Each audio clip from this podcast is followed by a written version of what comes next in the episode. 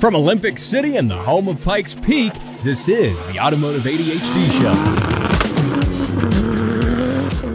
And here we are it on the Automotive ADHD Show. It is heard around the world as a podcast right here in Southern Colorado on the radio 91.7 KLZR, voice of the Wet Mountain Valley. Matt West here, hanging out with you, talking cars. And uh, I've got a really fun show in the works for you. I'm going to recap my experience at the Pikes Peak Hill Climb. Also, Ford has a new invention that high school me thought of years ago, and it is guaranteed to get people killed, such as anything thought of by a high schooler. Uh, we're going to talk about that. Koenigsegg has their bonkers four seater hypercar and um, they've announced that they're they are actually producing it. So we're going to talk about that. We're going to talk about why that car is so bonkers, and then a certain automotive accessory has been wreaking havoc on people who have questionable aesthetic modifications on their cars, and um, you know what? Good riddance. We need more of this. What is it? I'll tell you about that and more on this edition of the show. Now, this has been an exciting week, uh, especially coming off of the hill climb here. I did take a week off from the show immediately after the hill climb just because of how busy things got. And i think uh, and i it was it, needed a little bit of recuperation. There was uh, the hill climb and the weeks leading up to it i mean were many many long weeks with very little sleep. And you watching the show only saw the part from fanfest. There is so much more to it. So i'm really excited to talk about that. Some of the fun things that are going on and that will be coming up here uh, later in the show. Now if you did miss the last episode it was amazing. Oh my goodness you are missing missing out. You are truly missing out if you didn't tune into the last episode, which you can do because of the um, the magic of podcasting. So you can go back in the podcast feed and find that. You won't find any more hill climb goodness stuffed into a single podcast as this. You really won't. I don't think there is any podcast doing the same thing. And uh, that's why you tune into uh, this show, after all. And I had Jimmy Ford on the show, and a friend of the show, Jimmy Ford, of course. You've heard him many times before, but he was really excited, really pumped to get ready for the hill climb. You can listen to him. I also had hill climb driver Dai Yoshihara on the show. Uh, really honored to have him joining me, as well as Amir Bentatu, racing engineer and Motor Trend TV host. Um, and it was so great having him on. Uh, Obi-Wan Kenobi also joined me on the show. So um, if there isn't enough reason for you to listen to the show, I don't know what else to tell you. But after this one, go back in your podcast feed, find it if you haven't seen it or listened to it. Lots of great ways to catch the show as well as uh, audio on podcast, on the radio, also on video, YouTube, uh, and Rumble. So you definitely want to uh, you definitely want to check that out. Now. That being said, we've got a whole lot of stuff to uh, get to here on the show, and I, like I said, I will I will discuss more of my hill climb fun and things uh, as we get on into the show. Uh, and I mean, it was such a cool event. I will say before I even get into that, a major thank you to all of the event organizers, everybody who made that hill climb possible. It is incredible how much work goes into putting the race on. I mean, it is insane and doing it safely, no less. It is absolutely, it's a ton of work. And by the way, the hill climb is run almost entirely by volunteers. These are guys who aren't getting paid. These are men and women who aren't getting paid to do this, and they are giving it their all. The hill climb does have a few full time employees who organize it, but generally speaking, um, the majority of it's done by volunteers. So, and I think that's one of the special things um, about the event. I love how the event has you know, this grassroots connection. You can be a grassroots racer and you can be racing with factory teams. You can be doing all this amazing stuff. The organizers, the people who, you know, live here in the Springs, who every year take a week off from work to go do the race. Um, again it's it's amazing and uh, we're gonna we're definitely going to get into more details about some of that but that's that's i just wanted to open with that as a as a thank you to those folks who put the show on. So anyway hey coming up here we're gonna talk about all sorts of interesting stuff. We're gonna play your car sounds and maybe discuss some questionable aesthetic mods to cars. That's coming up here uh, in just a minute on automotive adhd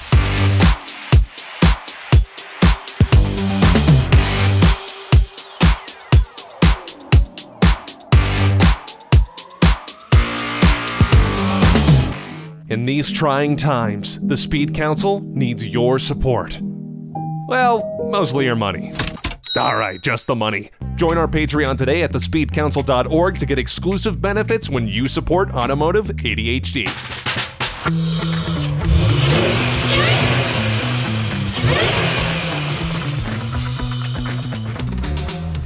There we go. Hey, those car sounds, courtesy of show mega fan Josh Maldonado. He has been one of my longest term listeners. He's been listening since the start of the show, and he sent that car sound in. He works, by the way, at an NSX performance shop. He specifically works on making crazy, supercharged, modified NSXs, and uh, that is especially fantastic. The NSX is an amazing chassis, and I mean, making them better is even cooler.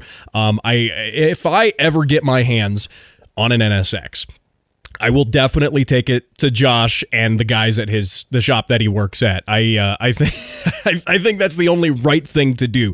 Josh, hey, thank you for sending those car sounds into the show. By the way, if you're a new listener, you can send car sounds. Not just if you're a new listener, old listeners do it too. But if you don't know, you can send car sounds into the show. I play them on the show, so you get to tell your friends, "Hey, my car was on the radio."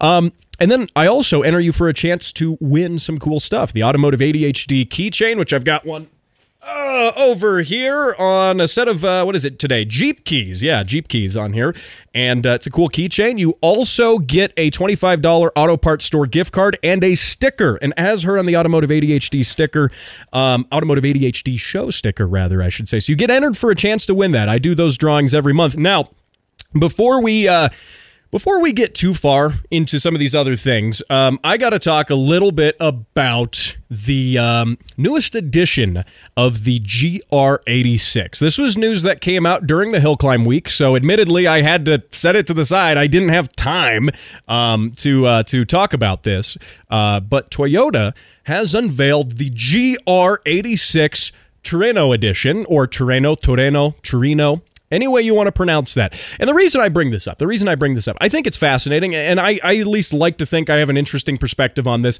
Having own well, currently owning two AE86 Truenos. Trino Torino. I'm going to just mix. I'm going to keep, look, I own the cars and I still don't pronounce it right. So what are you going to do? But uh, I'm just going to keep mixing up how I pronounce it. It's not going to be consistent. Don't worry about it. But that being said, you know, I think it's, um, the AE86 is a super cool chassis. I love mine. If you visited my booth at FanFest, um, you would have seen one of mine, and uh, it's the one that's running and driving, so that's why it was obviously there. But you know, that being said, um, it, they are wonderful chassis. They're really fun. Mine's got a 20 valve 4A GE swapped into it. It was originally the 16 valve 4A in there was originally a GTS car, uh, and I got it with a blown up engine. So I said, "Why put the old stock thing back together? Let's go a little weird. Let's put the ITBs on it.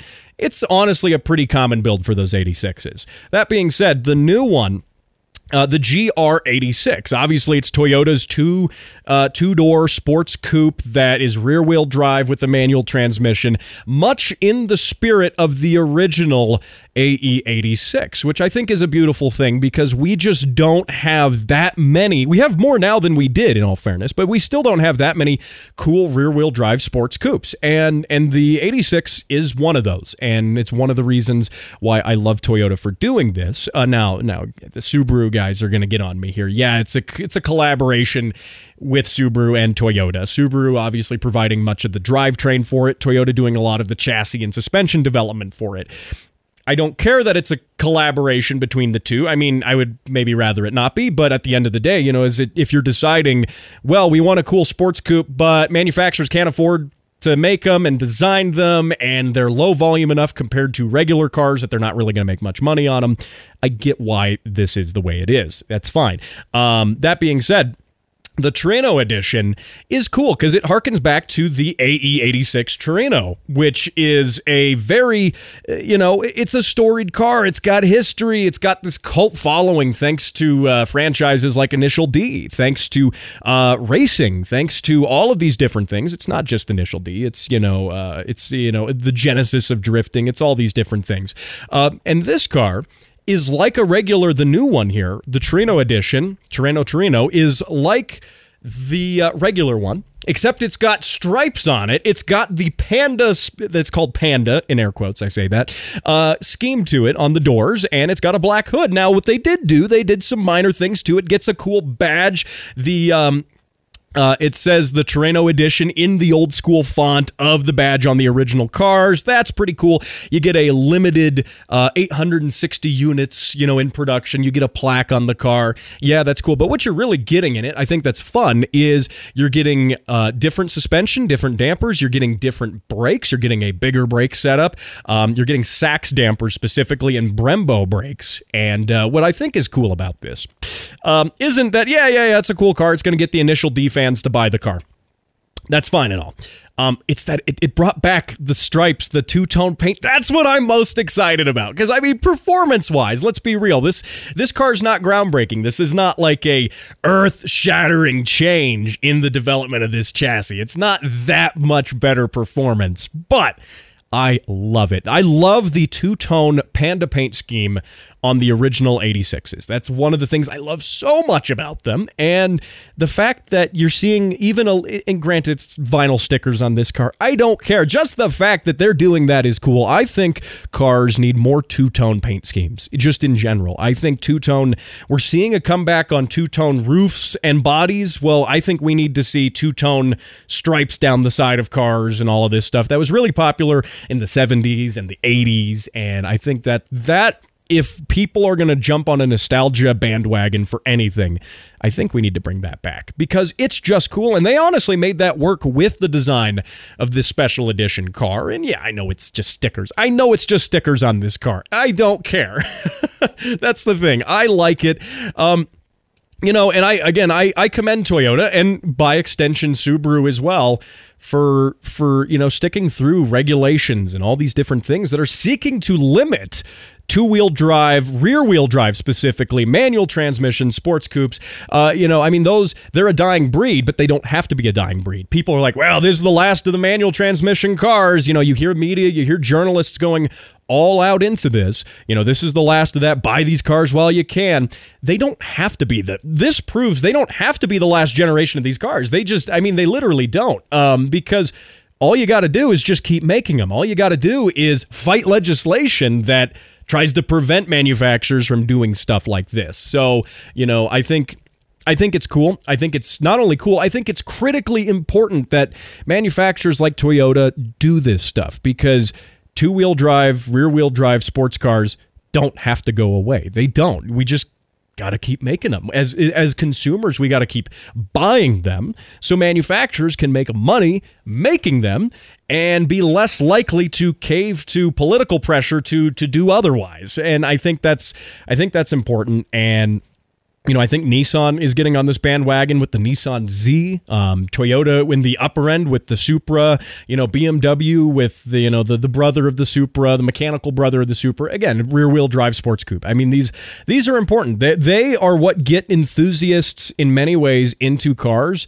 and they keep this genre of car alive by doing it. And they keep people as car enthusiasts, you know? I mean, people want to get into these fun cars. Are there faster ways to build a car? Are there ways to build faster cars? Of course. Absolutely. Categorically, there are. And the whole point of this is none of that matters. This is for the spirit of driving. This is for driving enjoyment, engagement in a sports car, things that I have said electric cars are incapable of, even though they may have things that make them better in some circumstances. Engagement, feel, and fun is one thing that needs to stick around.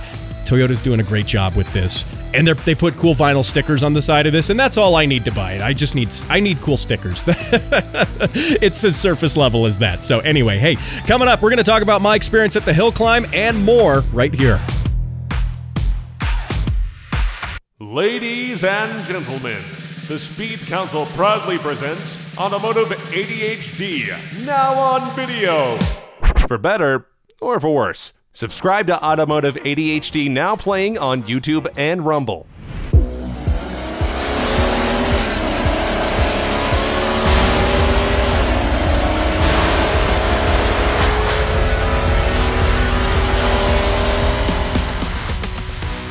Jeremy Schaff and a 6.8 liter Ford V10 right there. How cool is that? That's in a uh, Ford Econoline, you know, like like the big vans and stuff. And I always forget that Ford made a V10. They did. It's just, I mean, it's a longer version of the modular V8s from the early 2000s, but it's a V10. And um, Jeremy there sent that car sound into the Facebook page. By the way, how you can send those car sounds in, I, uh, I, I I uh, forgot to mention how you can do that. I failed my duty. You can do that uh, by sending those car sounds uh, into the Facebook page, facebook.com slash automotive ADHD. You got a couple ways to do it. You can private message me with a video of those car sounds, or you can post it for everybody to see, hear, and enjoy, which this is the way I encourage you to do it. There is a pinned post at the top of the page, and if you add a comment, to that post and then put the video in that comment, uh, then all of us can enjoy hearing those car sounds. And I mean, I live vicariously through you sending in these cool, different car sounds. It doesn't even have to be an interesting, weird, expensive sports car. No, it doesn't. I've had. What have we had now? The weirdest thing, it, definitely a tractor. We've had a three cylinder tractor on the show. Um, we've had a turbocharged and boosted Volkswagen Beetle from like the early 2000s. We've had some weird ones. I will say that. And my favorites sometimes aren't the fanciest, most expensive ones. So, hey, if you got cool car sounds, don't get hung up on, oh, my car's not cool enough. It's not fun, whatever. It's just my daily. Fine. Send it in. Send it in and get, uh, get uh, you know, the ability to have your car sounds on the radio, on the podcast. It's a whole lot of fun. So, um, moving on here. Um, we got. I got to talk about this before we talk about our new supercar gods and Koenigsegg and all of these things. Um, Californians are getting fed up uh, with self-driving cars, and this comes by way of uh, Jalopnik, um, hat tip Erin Marquis, and. Uh, this is this is amazing. So, uh, what's happening is uh, people in San Francisco have discovered that they can temporarily disable self driving cars. Now, California has this self driving car thing. I don't see them eh, here in Colorado. They're really not a thing. In much of the United States, they still really aren't a prevalent thing. In California, though, well, California being California, but they're pretty prevalent there. And folks are getting really irritated with them with all sorts of different mishaps and weird things that have been going on. Uh, Self driving cars stopping in traffic, breaking down, doing weird things. I commented on this show several months ago about an incident with a self driving car uh, approaching an emergency scene, by the way, where there were first responders, firemen, and police blocking the road off so they could run fire hose across the road to deal with the structure fire. Um, well, the self driving car didn't have the ability to understand the situation and it thought the fire hose was just a speed bump. So the cops had to uh, block this car and and try their best to block it. It was uh, if you go back in the feed, you'll find this story. But uh, that being said, uh, they have caused issues, and this is not anything anyone's surprised at. A self driving car is, no matter how good this technology is, it's not a replacement for an actual driver who can understand the context of a situation, in my opinion. Yes, AI is getting there. It might get there one day. Right now, it's not there, though. It's a problem right now.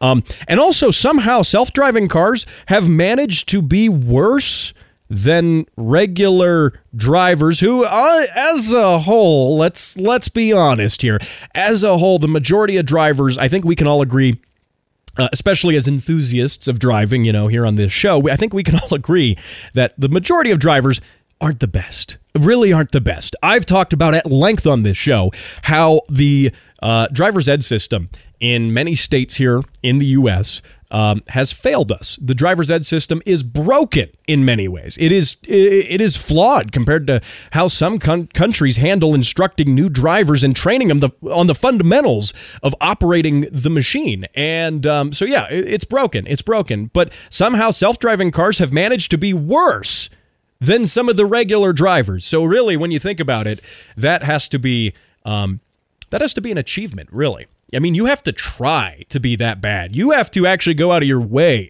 to be that bad. But back to this. Californians are getting fed up with it. They are they are frustrated with how things have been going with um, you know, Google's Waymo self driving cars and some of these different brands. So they've discovered that if they take a simple, harmless traffic cone and put it on the hood of some of these self driving cars, that blocks the sensors uh, in a couple positions on the car, freaks the car out. The car at least maybe it could keep driving with that, but it probably has some sort of safety mode that it says, uh oh, something's weird. I'm going to stop what I'm doing. And they're doing this. So the car stops and doesn't do anything until a service technician goes and removes the cone. Now, service technicians for these self driving car companies are justifiably fairly upset with this whole thing.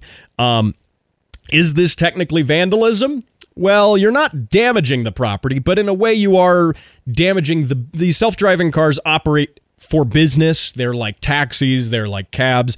So yeah, in a way, preventing this car driving, you are in a way vandalizing it. Still, you're you're uh, removing that vehicle's ability to conduct its business and make money for the company, which, in all fairness, is probably not the right thing to do. I'm not condoning putting these traffic cones on the hoods of these cars in such a way that very specifically just so you know by the way stops the car you know but i'm i'm not i'm not condoning that um, do i think it's entertaining do i think it's kind of funny yeah a little bit i do but more importantly it's um it, it is uh, it shows the issue. It shows the societal issue, the culture issue around these self driving cars. More importantly, it highlights a lot of the issues people have with these self driving cars.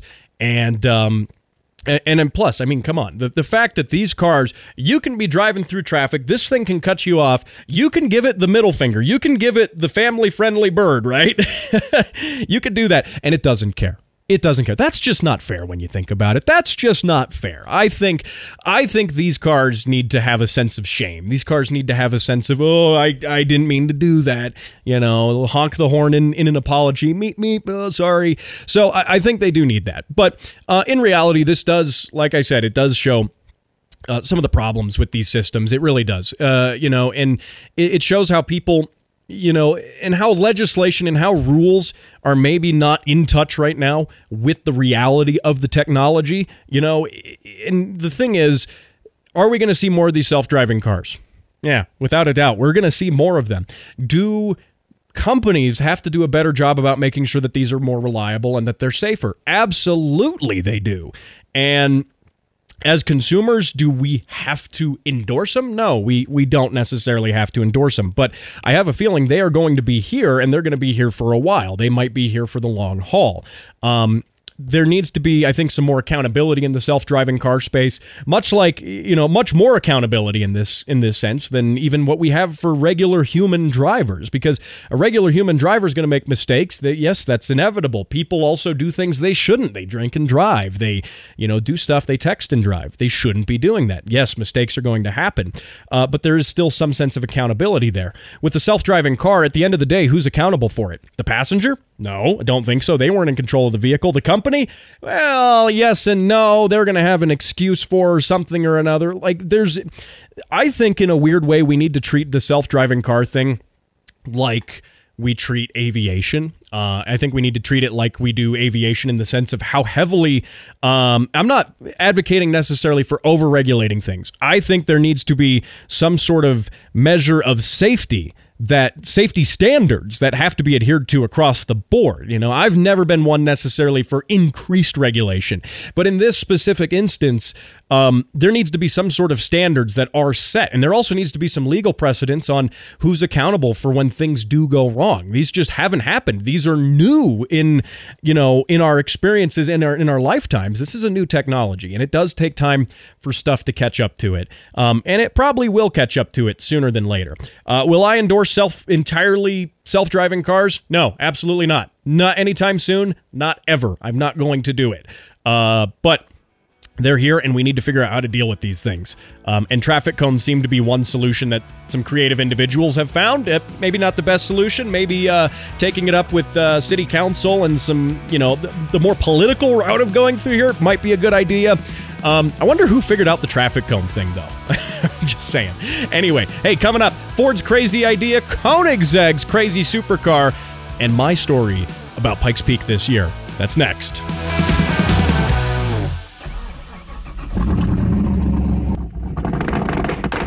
Got a hot ride? Let everyone hear that horsepower on the Automotive ADHD show. Just head on to facebook.com slash automotive ADHD, leave a like, and submit your car sounds. Best of all, get a special as heard on the Automotive ADHD show sticker when you participate through the month of April.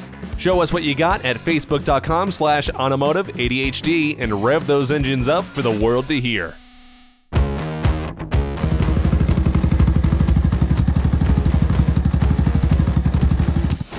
Ethan Mazur's motorcycle. Yeah.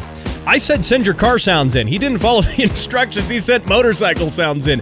I'll take it though. Ethan, thank you for uh, sending those sounds into the show. Yes, here at the Automotive ADHD show, we love our two wheeled brethren. They were born with two less wheels than the rest of us, but we love them all the same. Hey, if you got bike sounds you want to send it in, please go for it. Facebook.com slash automotive ADHD. It's all in the love of motoring. That's what that is. Now, I got to run through these topics kind of quick. Honestly, I, I got myself off track talking about self driving cars in the last segment, so we got to go through this kind of quick. But um, Ford has a uh, interesting idea here. this is a fun one. So they have filed a patent for the uh, presumably the new Bronco, by the way, um, and uh, they have filed a patent that allows the driver to stand up with the roof of the Bronco removed, okay, so the roof panels are removed up front. This allows the driver to stand on the seats and have their head above the windshield and look around, much like uh, a tank commander would do. Someone driving a tank would poke their head out and look around as they're driving to get a better view. Obviously, probably wouldn't want to do that in combat, but you know, when you're just trying to traverse the land. And this is, I mean, it's kind of cool. I kind of like it. It's also kind of terrifying. So, how are you controlling? The vehicle, by the way, this is only a patent filing, so they're patenting the means to this idea as a whole. Um, which I should have thought of this years ahead because I had this idea in high school, but we'll we'll get more to that here in a second. But the idea being is they want to have a control surface at the top of the windshield frame. So when you're standing on the seat, bear in mind you're standing on your expensive leather seats because these Broncos are like 70, 65, 70,000 dollars, but whatever. Uh, you're standing on your expensive leather seats and you got your hands on the windshield frame and there's some kind of touch surface there that allows you to control the speed of the Bronco, the braking, the steering, even perhaps. Um, and uh, this is such a bad idea. I don't, I don't know, but um, obviously they would probably limit this to off-roading. They would probably say you can't use it on the main roads, and it probably only works up to like I don't know, five miles an hour, probably in low low range four wheel drive only. I would assume that would be the case, but it's kind of a neat idea, right? You're off roading and you want to be able to see the lay of the land. You want to see the terrain a little bit better. Maybe you don't have a spotter. Maybe you're a um, maybe you're a you're a wealthy person without any friends to speak of, and you paid over MSRP for a Bronco. You paid hundred thousand dollars for it, and this is your only way. All your friends have maybe shunned you for paying over sticker for this Bronco. I'm just having fun at this point, but um, yeah, the all these different things. This would allow you to um, to off road and get a good view of things. Um, now, myself in high school, right? I, I I still have the Jeep I did this with. I I bought this Jeep way back. It wasn't my first car, but it was it was my second car. Uh, my first car, Toyota 4Runner. Uh, by the way, yes, I started out with Toyota. Uh, it met an untimely demise, unfortunately. Uh, but that being said, um, I after that in high school, I bought the eight hundred dollar Stroker Jeep, which I still talk about to this day. I love that thing. Um, eight hundred bucks I drove around with bad rod bearings, it knocking up all these different terrible noises and stuff for a long time. And and I, I finally got around to, you know, building the engine and, and doing the right thing with it. But in high school, I had this idea too. In fact, I would I would go off-roading. My my mother who listens to this would probably cringe to know that I did this, but I would get in I would stand in the driver's seat. So I'd put it in low range four-wheel drive. I'd let the clutch out, put it in like second gear, and just have it crawl forward. And I would stand up and I could even get in the passenger seat. I could. By the way, kids, don't do this at home. This is incredibly stupid. Do do as I say, not as I do. Um, and and I would do this. Stand up on the windshield frame. Now you might be asking, well, how do you steer if you're standing on the seats looking over the windshield here? Um, with your foot. It's very easy. You actually are standing on that seat and you get your foot up uh, on the steering wheel and you can steer with your foot while the rest of you is standing up uh, with the top down above the um, above the windshield. And honestly, I mean, you can even take this a step further. And I have, I did this in an open field in all fairness, not on, you know, like one, one of the times I did this, I, it was in an open field. It wasn't on the road or anything. I'm not that dumb.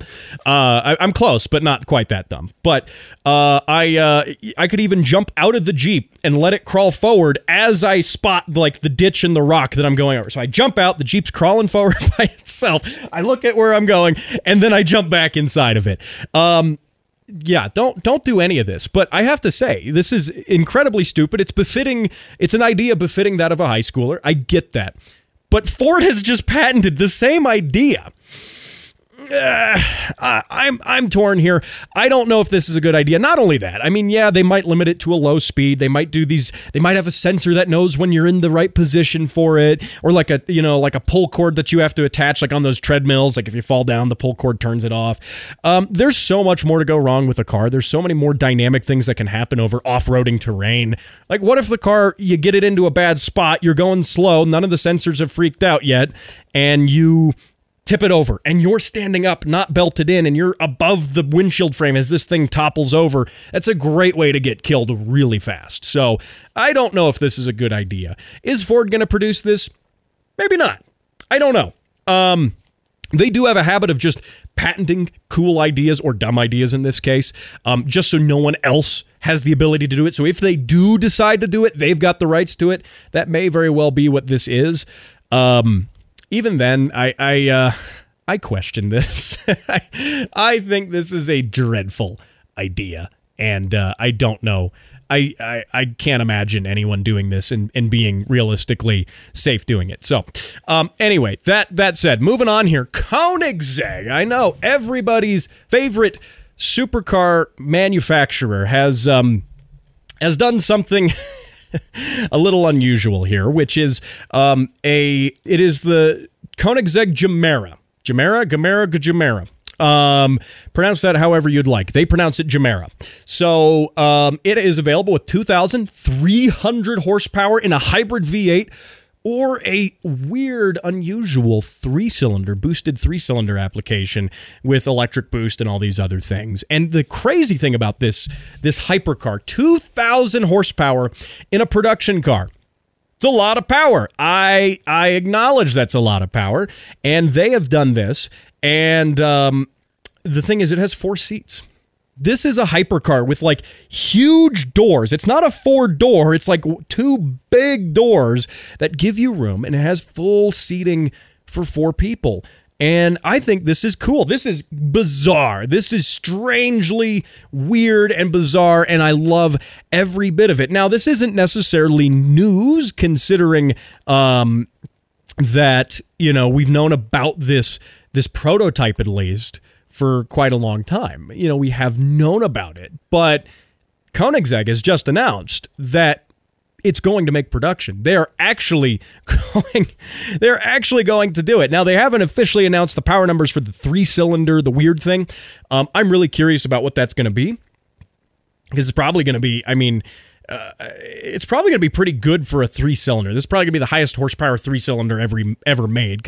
And Koenigsegg does weird stuff. I love Koenigsegg for doing weird stuff. In fact, I consider Koenigsegg to be the pinnacle of supercar and hypercar uh, manufacturing because you've got Ferrari, you've got Lamborghini, you've got Porsche. Yeah, you got these different brands but no one does the bonkers supercar thing, the super weird thing, any better than Koenigsegg. I mean, at one time, that might have been Lamborghini. It's not Lamborghini anymore, though. It, it just isn't. And, you know, Koenigsegg also does this in the bizarre engineering space. It is simultaneously very weird and strange, the cars they build, and simultaneously engineered in a beautiful, logical fashion. It is such a strange way to build a supercar. Um, and I think that's great. And they're going to actually be producing these things. Now, there's only going to be 300 of these. So low production. That's production all the same, though. Now, the funny thing here is I'm, I'm going to sit here and you know comment on a car like this and and make conjecture and, and points on this thing um, even though i have no hope of in affording this car anytime soon i mean they haven't announced a price on it I don't care. They haven't announced a price. Can I afford it even if they do? No, of course not. Of course I can't afford it. Look at the cars I do drive. They're terrible. Um, but but it's it is fun to to look at this and analyze it as if as if I was someone who could afford it. And you're probably in the same boat too where it's like, well, this is cool. We love these hypercars. We love talking, you know, good things and bad things. You know, as car enthusiasts, we love this even though I'm not buying one anytime soon. Let's be real here, but uh, anytime soon. You know, hey, gotta you gotta leave those expectations open ended though, right? I mean, hey, if the right one comes across a salvage auction that's been on fire and flooded and hit by a train, I might just have a hope of buying that. So we gotta keep that we gotta keep that discussion open ended. You know, it's uh, so anyway. Um, good job, Koenigsegg. I like what they do. They do very cool things. I support Koenigsegg as probably the coolest supercar manufacturer. I mean, I'm not even really a supercar guy. You don't hear me talk about them all that often. Yeah, Ferraris, eh, they're all right. Lamborghinis, eh, okay, yeah, they're cool. Porsches, well, they're a little better, but eh, I don't know about that. Um, Koenigsegg, though, always um, just blows things out of the water. And I appreciate that companies like Koenigsegg even exist in the first place. So um, there you go. Now I've been I have been going long. I have been doing my job to yak about cars um, a, a little too well. Um, so I, am going to briefly touch on some things with Pikes Peak here. Um, and that is that it was an incredible event. Um, it was really exciting. It was very cool. Um, it was lots of sleepless, near sleepless nights. So, like, it, you know, as a spectator, you go out and you you go do the event, right? You you know, you go out, you get there at 2:30 in the morning, you get let into the gates and then you're stuck in a traffic jam all the way up to the top of the mountain or wherever it is you decide to spectate from. Um, that's pretty normal. That is pretty normal, I would say. Um, but uh, I was credentialed media this year, as I was last year too, which meant a couple of things. I was able to go into the practice days throughout the whole week, which I did because I wanted to not only experience it, but capture some great video and things, uh, especially with Jimmy Ford, my partnership with him, this show's partnership with him. I really wanted to be a part of that and help him out with some stuff. So I was really excited to be able to do that. But that meant getting up at, you know, during the practice days, you had to be there at three in the morning, which was, by the way, sleeping in compared to the actual race day. Um, you had to be there at three in the morning. Um, you know, and, and, no matter how well you get your schedule on track, there's always going to be something that derails it. You're going to go to bed at midnight, no matter what. Maybe 10 o'clock. That's still only five hours of sleep. But um, it was exciting. I mean, every single year, there's a reason I love doing this. There's a reason I love being able to bring you along in doing it as well. And you know, in addition to listening to my show about uh, from from the Fan Fest the show right before this one. Um, you can also see some of the cool photos and some of the video and the flybys I was able to get up there uh, by checking out the Facebook page, facebook.com slash automotive ADHD. And I have recently been posting a good amount of that too. Um, to my personal Instagram, which I don't solicit very often on the show, but I, I might as well start. Uh, my personal Instagram is at Sir Matt West. Now, I also have an Instagram uh, for the show at Automotive ADHD Podcast.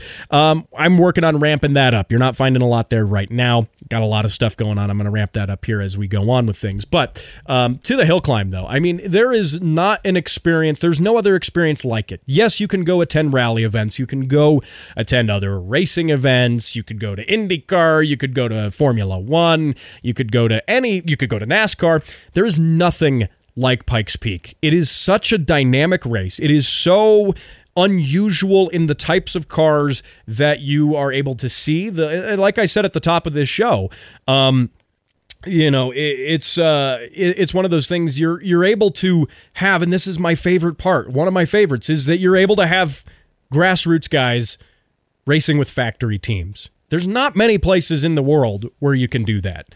And I think that is special. I think that is cool because you can also be a spectator of of the race, right? You can just be someone who's got a fun car and have a dream of racing that mountain. And one day you might actually be able to, you know, put the time in, put the effort in, put the money in to get the seat time and do everything you can to maybe one day actually race it. Um, as an as an enthusiast, as a spectator, the chances of doing that in F1 are really slim, excessively slim. In F1, you got guys who are who are born into the sport, who have been raised, you know, silver spoon in hand, and you know, with uh, with uh, behind the wheel of a race car with that silver spoon. Um, you know, and that's very tough to compete with. That it's very tough to get into that competitive space. Pikes Peak provides an avenue for grassroots guys to do that and grassroots guys to not only do that but beat factory teams, which is crazy. I mean, you look at um, King of the Mountain this year, you know, Robin Shute, which, uh, by the way, um, you can see a video on my Instagram and on the Facebook of me standing within inches of possible death getting a shot of Robin Shute. That was, uh, you know, flying through the picnic grounds at 153 miles an hour. He's an independent, by the way. I mean, he's got he's got big name sponsors, sure, but he's not a factory team. He's not Ford. He's not Audi. He's not Porsche. He's king of the mountain you know, I, you know, what can you do with that, right? You know, he's he ha, he set the best time this year, and he's done so in many years prior as well. Um, and you just can't do that anywhere else. And that's, uh, I, I know I'm just gushing with love for this race and for the experience. I will say, you know, it is an exhausting experience. Even if you just go as a spectator, as a fan, I would say if that is a route you want to go, uh, just go see the race. You have to come check out the race at some point, you know, and this is not like a paid endorsement of it. I do this because I love it and I really enjoy the race. Um, if you go as a spectator at some point, you have to uh, just you got to do it at least once in your life. Uh, though I will say, get those tickets early, like as soon as they go on sale. Those tickets for spectators sell out crazy fast. So, um, also, the preferred, here's my recommendation on how you should do this too, because the line to get into the race on the big race day, you know, bear in mind, there's practice days and things that you can go spectate during the week, but the big ticket item is the race day itself. And the race day, the racers get one chance to do their thing and do the racing. You, as a spectator, get one chance to watch them do it um, you know, during the big part of the race, the part that counts. You know, the practice days are fun just to watch the cars, but the part that counts, the competitive part of that, really is what happens on the big race day. Um, if you want to do it as a spectator, my recommendation is um, get a camping pass and get that camping pass like a year in advance because those go away really quick too. Um, but it's because it's so challenging and difficult to get up there uh, in the crowd of people all trying to get in on race day. It is very difficult. It's stop and go traffic. You're basically, you know, stopped waiting to get let in, and the traffic backs up down the road from the gates to Highway 24 in you know the Springs, and then all the way down Highway 24. It's just uh, it's just a nightmare to try to get in during race day, even for credentialed media people. Um, and I will say, for credentialed media people, the organizers did a better job this year. They did. One of the complaints last year was a lot of credentialed people got stuck in line with regular spectators when, with your credentials, you're. I'm just giving you some, you know, inside baseball here and how this works. But you know, with your credentials, you're normally supposed to get in ahead of that crowd. It wasn't so much the case last year. They did a great job this year. I would say they solved that problem. Um, but uh, you know, as a spectator, getting in and camping that's the way to do it. you get in the day before and you camp there, and you and then you, you're not getting up at one in the morning to try to get to the race. You're not doing any of that. You're camping there. You're setting up your tent. You're having a nice evening. You're getting up to the sound of race cars ripping through the woods up there. That is truly the way to do it, in my opinion. So um, take that with how you will. Definitely come out to Pikes Peak if you enjoy listening to some of my coverage about the hill climb um, you should absolutely come out and check it out. You should. And you should come say hi when I'm at FanFest doing the show live from there. You don't want to miss that. I also do want to thank all of the great folks who did stop by the uh, tent and the table and uh, said hi. And it was so great seeing, um, you know, seeing you in person. You know, I, I, it's always tough. You do a show like this, you don't ever actually see the listeners, but being able to see you, interact with you, say hi, shake your hand, that meant the world to me. So, um, you know, that was really cool definitely come check that out. Um, and I do want to, uh, I do want to just take a quick look here before we wrap things up uh, at the times, uh, some of the times that were set on the hill, which were just crazy, absolutely bonkers. So here, check this out. I, I told you that Robin Shute um, had had the best time for the race in the unlimited division. He did eight minutes and forty seconds. Whoo! That's a cooking lap time. That was number one. That's King of the Mountain there. Um, and uh, you know, follow that up. Go down in the list here. I'm really excited, and I want to give him a big. I've already, I've already given him a congratulations earlier, but I got to say it on the show too. Jimmy Ford. Um, he placed overall 16th for his second year ever running the hill climb, 16th overall with a time of 10 minutes, 7 seconds in Bronxzilla.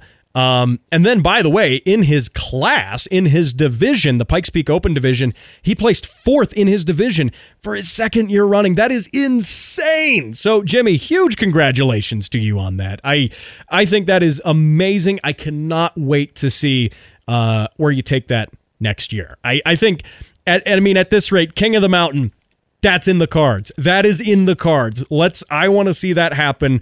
I really do. I think that is so cool. So, um anyway, there were lots of other great things too that happened on the mountain. You had Lia Block um do the uh, commemorative run of the mountain in the uh, Hoonipigasus, the the pink Porsche race car.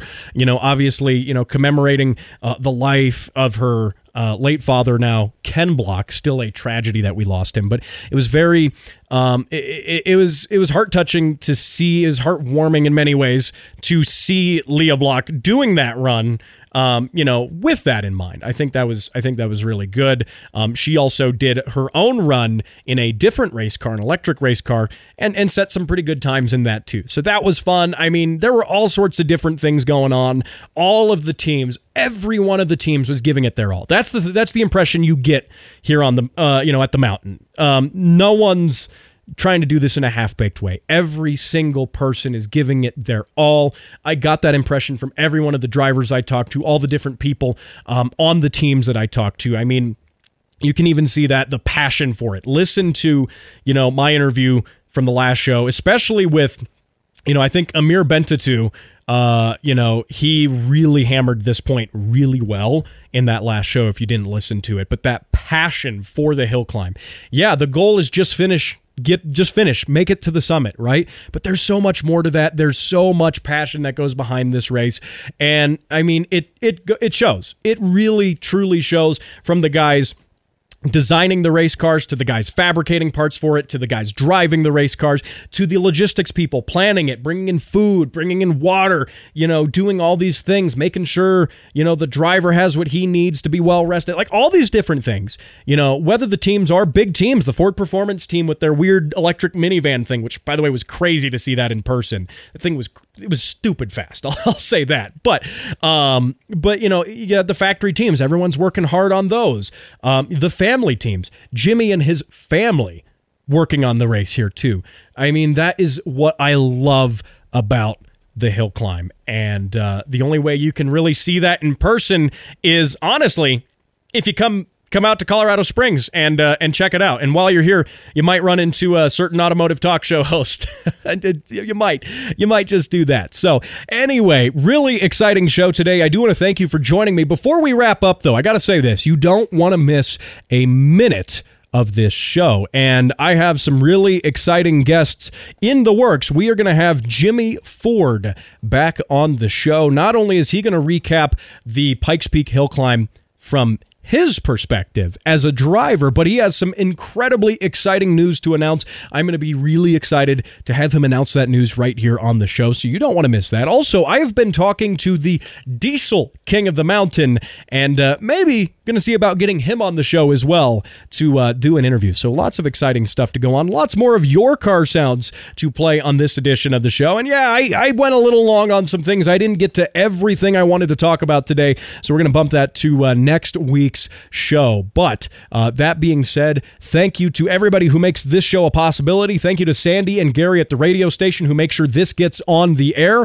Also, thank you to members of the Speed Council. You can find out more about that uh, at thespeedcouncil.org and subscribe to this show. You don't want to miss it. Subscribe where fine shows are downloaded, and then, of course, this one. And I will see you right here, same time, same place next week.